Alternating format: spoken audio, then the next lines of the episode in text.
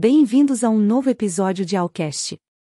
Eu sou o seu anfitriã, Carolina Mazol, e hoje temos um episódio que vai chamar a atenção de todos os entusiastas do mundo empresarial, os novos líderes e aqueles empreendedores que buscam superar as convenções e desafiar o status quo. Hoje vamos mergulhar na profunda sabedoria oferecida pelo livro The Outsiders, de William Tordick. Este livro não é o seu típico manual de gestão empresarial.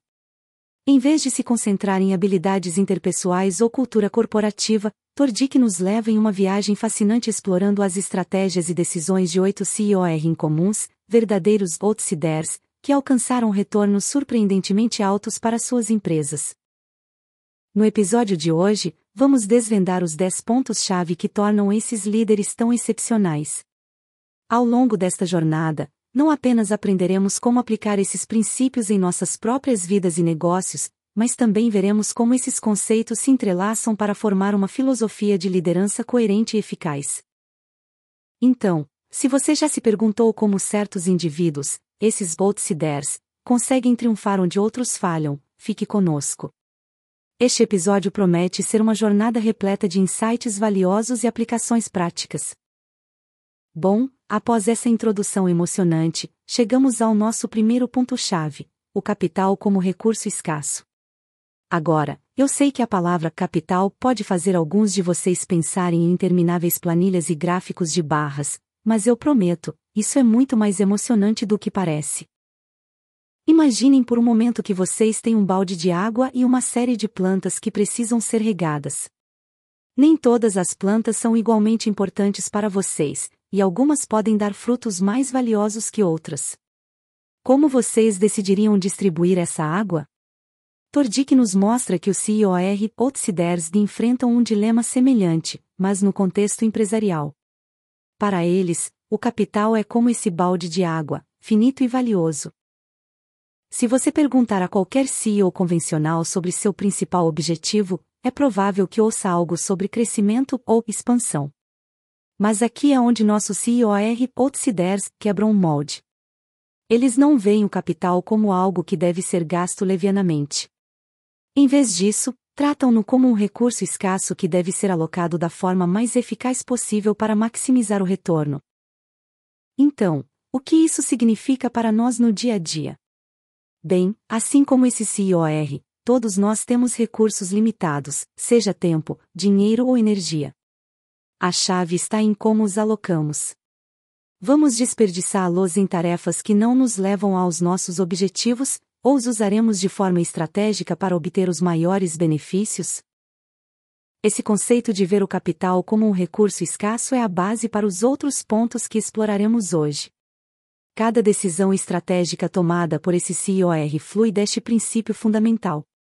Portanto, da próxima vez que vocês enfrentarem uma decisão sobre onde investir seu tempo ou dinheiro, lembrem-se: cada gota conta. Agora que já falamos sobre o princípio fundamental de tratar o capital como um recurso escasso, é hora de mergulharmos em nosso segundo ponto-chave: descentralização e autonomia. E acreditem em mim, este tópico é como o yin e o yang do primeiro ponto. Se vocês lembram da nossa metáfora do balde de água e das plantas, podem se perguntar: bom, eu já sei quais plantas quero regar, mas quem vai fazer a rega? Ah, é aqui que entra a descentralização. Os CIOR outsiders entendem que não podem, nem devem, fazer tudo sozinhos. Em vez disso, dão aos seus times o poder e a autonomia para tomar decisões cruciais. Isso não apenas libera o CEO para se concentrar em tarefas mais estratégicas, mas também empodera os funcionários para serem mais criativos e inovadores. No livro, Tordick nos mostra como líderes como Tom Murphy da Capital Cities e Henry Singleton da Teledine implementaram essa abordagem e obtiveram resultados surpreendentes. Mas o que isso significa para nós no mundo real? Pensem em como as startups são organizadas hoje em dia muitas delas adotam modelos de gestão ágeis e descentralizados. Não é coincidência que essas empresas sejam frequentemente mais inovadoras e adaptáveis. Em nossas próprias vidas, isso poderia se traduzir em aprender a delegar tarefas e confiar nos outros, liberando assim nosso próprio capital, seja tempo, energia ou atenção, para investi-lo onde realmente importa. E assim chegamos a um elo importante entre nosso primeiro e segundo ponto. Quando o capital é escasso, como discutimos, não faz sentido delegar tarefas de forma eficaz para maximizar esse recurso. E continuamos avançando, queridos ouvintes. Se os dois primeiros pontos eram as peças do quebra-cabeça, este terceiro ponto é onde tudo começa a tomar forma. Estamos falando de um foco no retorno sobre o capital investido. Agora, o retorno sobre o capital investido, ou ROI como é comumente conhecido, pode soar como um termo técnico. Mas na realidade, é uma ideia muito simples e poderosa. Imaginem que vocês investem 100 reais em um negócio, e no final do ano, esse negócio retorna 120 reais. Esse ganho de 20 reais é o seu retorno, e é um indicador direto de quão bem o seu investimento funcionou. O CIOR Outsiders, como Warren Buffett, que dirige a Berkshire Hathaway, focam intensamente neste número. Eles não se importam em ser os maiores ou os mais rápidos, eles querem ser os mais eficientes no uso de seu capital. E isso é fundamental porque, como vimos no primeiro ponto, o capital é um recurso escasso. Então, como podemos aplicar isso em nossas vidas?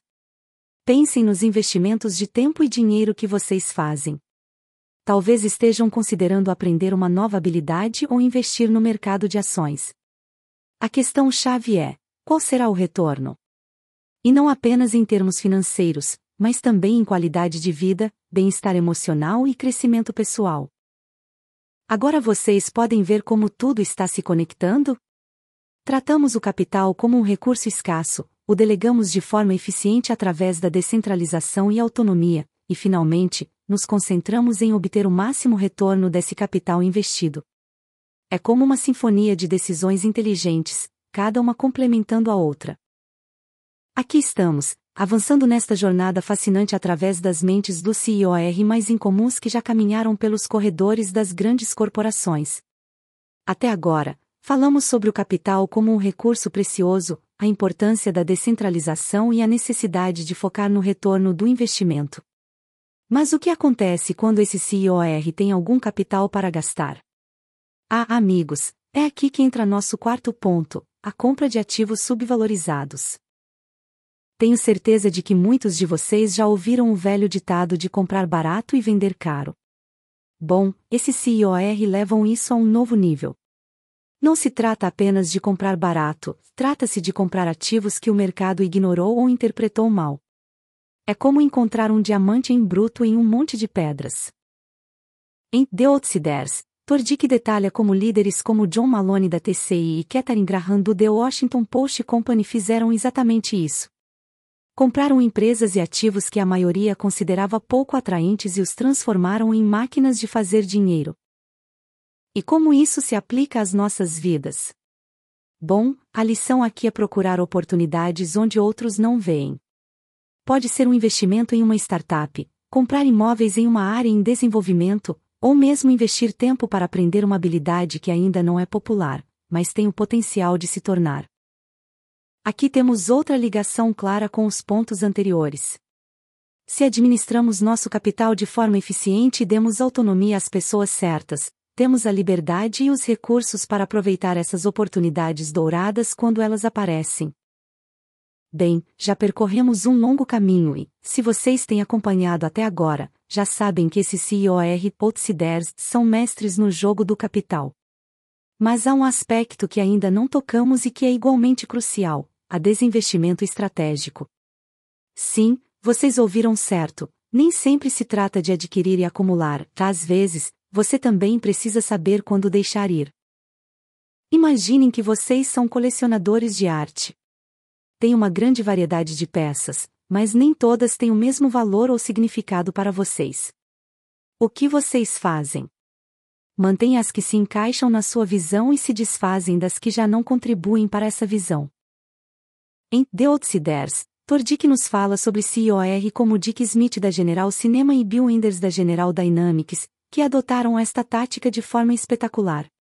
Venderam divisões inteiras de suas empresas que, embora lucrativas, não estavam alinhadas com sua estratégia de longo prazo. O resultado? Um foco mais nítido e recursos liberados para investimentos mais promissores. Então, como podemos aplicar esse conceito em nossa vida cotidiana? É bastante simples. Todos nós temos atividades, relacionamentos ou mesmo empregos que, embora não estejam necessariamente errados, podem não estar alinhados com nossas metas de longo prazo. Às vezes, o ato mais poderoso que podemos fazer é dizer adeus para abrir espaço para novas e melhores oportunidades. Em resumo, o desinvestimento estratégico é como a limpeza de primavera da gestão empresarial. Ajuda-nos a eliminar a desordem, a nos concentrarmos no que realmente importa e, o mais importante, a liberar esse precioso capital para futuras aventuras. E aí está, outra peça do quebra-cabeça em nosso entendimento desses líderes extraordinários. E aqui estamos, amigos, na segunda metade de nossa lista dos 10 pontos-chave que tornam esses CIOR tão especiais. Até agora, falamos sobre como eles administram seu capital, como lideram suas equipes e como decidem o que comprar e o que vender. Mas há um ângulo a mais neste jogo de xadrez estratégico que estamos explorando hoje: as aquisições inteligentes. Agora, não se trata simplesmente de ir às compras como se estivéssemos em uma loja de doces empresariais. Não, esses CIOR são como mestres na arte da combinação. Pensem nisso como um chefe que sabe exatamente quais ingredientes combinar para criar um prato excepcional. No livro, William Tordick nos fala sobre CIOR como Warren Buffett e Charlie Munger, a dupla dinâmica por trás da Berkshire Hathaway, que fizeram das aquisições uma parte central de sua estratégia mas não qualquer aquisição. Estamos falando de comprar empresas que são complementares ou que oferecem vantagens estratégicas. Em termos práticos para nós, isso é como escolher cuidadosamente em quais projetos investir nosso tempo ou com quais pessoas colaborar em nossas empresas ou vidas pessoais. Não se trata apenas de somar por somar, mas de somar de forma que o todo seja maior do que a soma de suas partes. E aqui é onde se conecta com nosso ponto anterior sobre o desinvestimento estratégico. Às vezes, para abrir espaço para uma nova e emocionante aquisição, é necessário deixar algo que já não nos serve. É como um ciclo de vida no qual cada decisão alimenta a próxima, criando uma espiral ascendente de sucesso sustentável. Bem, amigos, continuamos avançando por este emocionante passeio no mundo do CIOR Outsiders. Falamos sobre como eles gerenciam seu capital, seu foco na descentralização e suas habilidades para fazer aquisições inteligentes. Mas há algo que os distingue ainda mais, e este é o nosso sétimo ponto-chave: evitar métricas tradicionais. Em um mundo onde tudo parece ser medido em termos de receita, lucro por ação ou participação de mercado, esses líderes incomuns tomam um caminho diferente. Não é que eles ignorem essas métricas, mas não as deixam ditar suas ações. Tordick nos aponta em seu livro que líderes como John Malone da TCI e Henry Singleton da Teledine evitavam métricas tradicionais que obsessinavam Wall Street. Em vez disso, concentravam-se em medidas mais significativas que refletiam o verdadeiro valor e a eficiência de suas empresas.